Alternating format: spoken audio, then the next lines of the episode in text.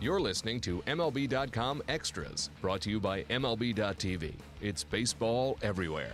The Oakland A's are preparing to head to spring training soon, and they are shoring up their roster as we speak. Let's talk to Jane Lee about that. I'm Alyson Footer. Jane. Um, so the A's uh, had a, a recent signing, infielder Adam Rosales, to a one-year contract. Um, he's had a nice little major league career. Uh, 33 years old. So what does he bring to the A's table this year? He brings a lot of familiarity, um, and this is someone the A's acquired um, from the Reds several years ago. Had him, you know, up and down over the course of about three years, and then that crazy thing happened where he was claimed off waivers by the Rangers, then claimed back by the A's, then went back to the Rangers. Um, eventually went to the Padres last year. Now he's back with the A's. Um, so they know him very wow.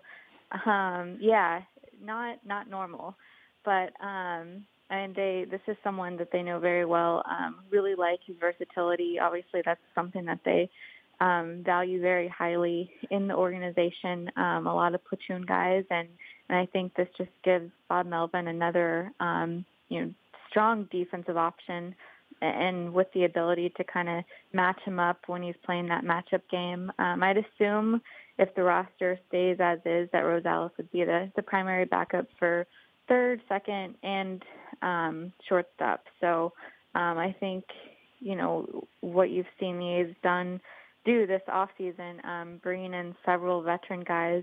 I, I don't know that they're necessarily halting this youth movement that they started last year, but they do want to bring in reinforcements, um, you know, guys that are, are proven and experienced and kind of help just, you know, w- with the young guys in the clubhouse, um, all very good clubhouse guys, um, not just Rosales, but Rajai Davis, Matt Joyce, Trevor Plouffe, you know, guys that can not only um, provide a good clubhouse presence with it, which they've been missing over the last couple of years, um, but also kind of shore things up and provide a little flexibility to the roster.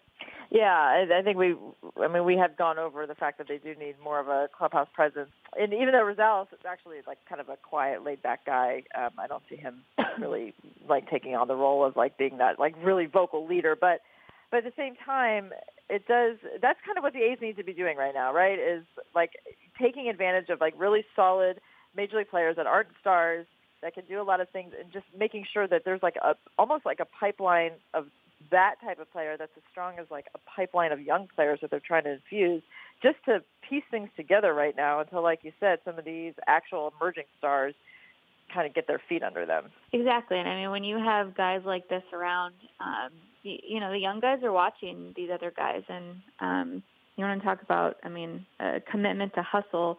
I mean, I think it's pretty well known around the league. Um, Rosales is um, you know, home run trot. Um, right. And it just, it, he brings a ton of energy.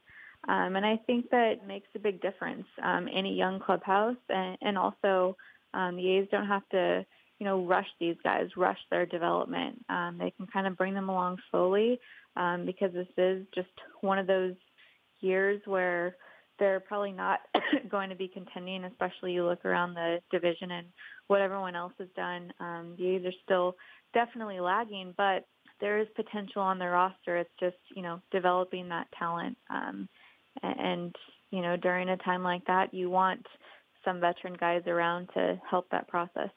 Yeah, actually, Andy Green, who is now the Padres manager, but uh, he told a funny story. He and Adam Rosales were actually roommates, maybe maybe in the minor leagues. But it, Andy was t- toward the end of his, you know, very nondescript career. Not personal him, but he was near the end, and Adam was an up and. I think this is the Reds organization. Adam was coming through their system, and uh, and Andy told the clubhouse guy, "I want you to room me with the cleanest living player that we have on this team, with the most basic."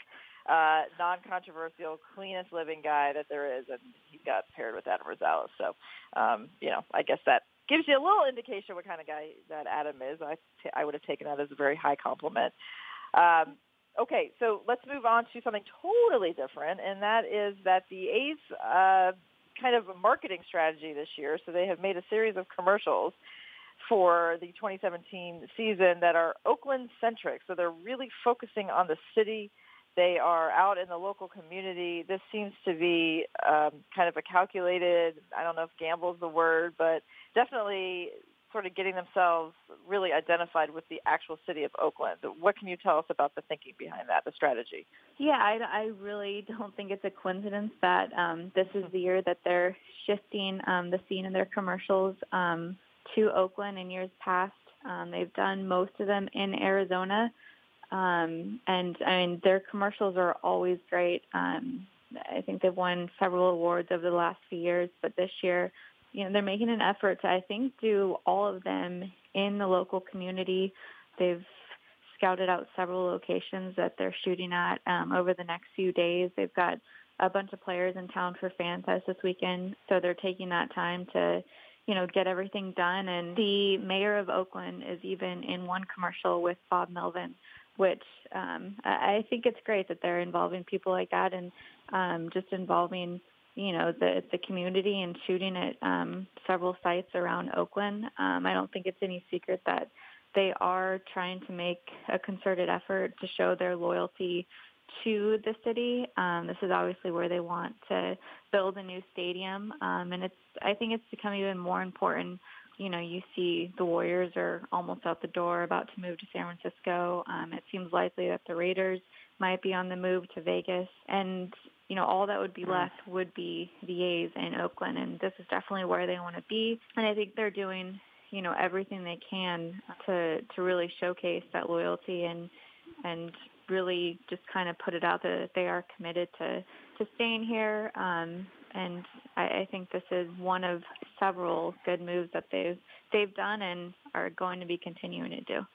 That is a bummer when you put it that way with the other sports teams. I mean, Oakland is right. It's a, it's it's really it's really fascinating because Oakland as a city is is rising. It's it's definitely become a destination place for people to live.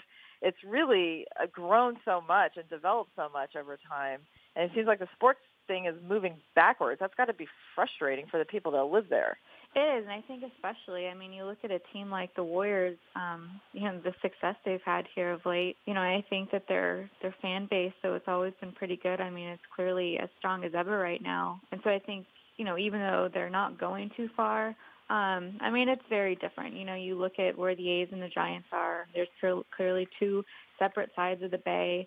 Um, very few people align themselves with with both teams. It's just it is separate. You know, it's, there's San Francisco and then there's the East Bay, and I think Oakland fans take a lot of pride in their sports teams. I know that there's a lot of disappointment with the Warriors moving, and um, you know, of course, the Raiders too. I mean, they they haven't had the type of success the Warriors have, but their fan base, you know, it's it's almost comparable to the A's, to where good times and bad. I mean, their their fan base is so loyal and so passionate and dedicated. So to see two out of the three teams, um, you know, almost out the door, you know, it, it is sad. And and I know that from the A standpoint, um, having the Raiders move, um, potentially move, I should say, it does help their case. It would be a lot easier for, for them to build their case for a stadium in Oakland when there's only one team to worry about rather than two. Um, but at the same time, you know, you look at Oakland and, and how much it's growing and building and, and how many people are flocking to it. It it really is sad that one of the, you know, best sports scenes um, in the country, you know, is about to diminish to one team. Yeah, that is amazing. Um, yeah, that's ugh. that's really unfortunate. Okay, so I'm going to move on to a happier note. We're going to end on on the the recent assignment that all 30 MLB.com reporters had was to figure out and to write about the best free agent signing in the team's history of which they cover. So Dave Henderson, it was was your choice. Uh, I, I I don't. I'm not as familiar with the A's history as you are. So was this a was this a decision making process or was this like completely obvious? You know, it was fairly easy only because with the A's there's only so many options when it comes to um free agent guys. Um true. they they don't go out um and, you know, bring in a lot of big name free agents just because they haven't had the means to. So, you know, you look at not just over the last decade, but maybe two decades, it really was slim pickings. I mean, you look at recently, um, I mean, the, the the biggest names per se that they signed out of free agency. Um, I mean, you could start with Billy Butler, and we can all agree that that didn't go as planned. Um, and I just kept going back and back and back, and it it really did take a while, but um, it did seem like Dave Henderson was just a good choice I mean, I think his impact was immediate, um, and I don't know that it can be overstated what he meant, not only to the team at the time, going to four straight um, World Series and um, you know winning one, and but what he meant to the fan base. I think he is is one of those few players um, in the history of the organization where you can say really truly connected with the fans and in just that you know unique special way. So i think his impact you know both on and off the field um you know after signing with them as a free agent it it, it really um kind of trumps any others that came after Absolutely. Okay, interesting. Jane, thank you so much. We'll catch up with you next week. All right, sounds good. Thank you. MLB.tv Premium, the number one live streaming sports service, is celebrating 13 years. Watch every out of market regular season game live or on demand in true HD. Real time highlights, live look ins, pitch tracking widget, and more. MLB.tv Premium includes a free At Bat 15 subscription. Watch live baseball on over 400 mobile and connected devices. Watch at home, in the office, or on the go every night on every device. Blackout and other restrictions apply. Visit MLB.tv for details.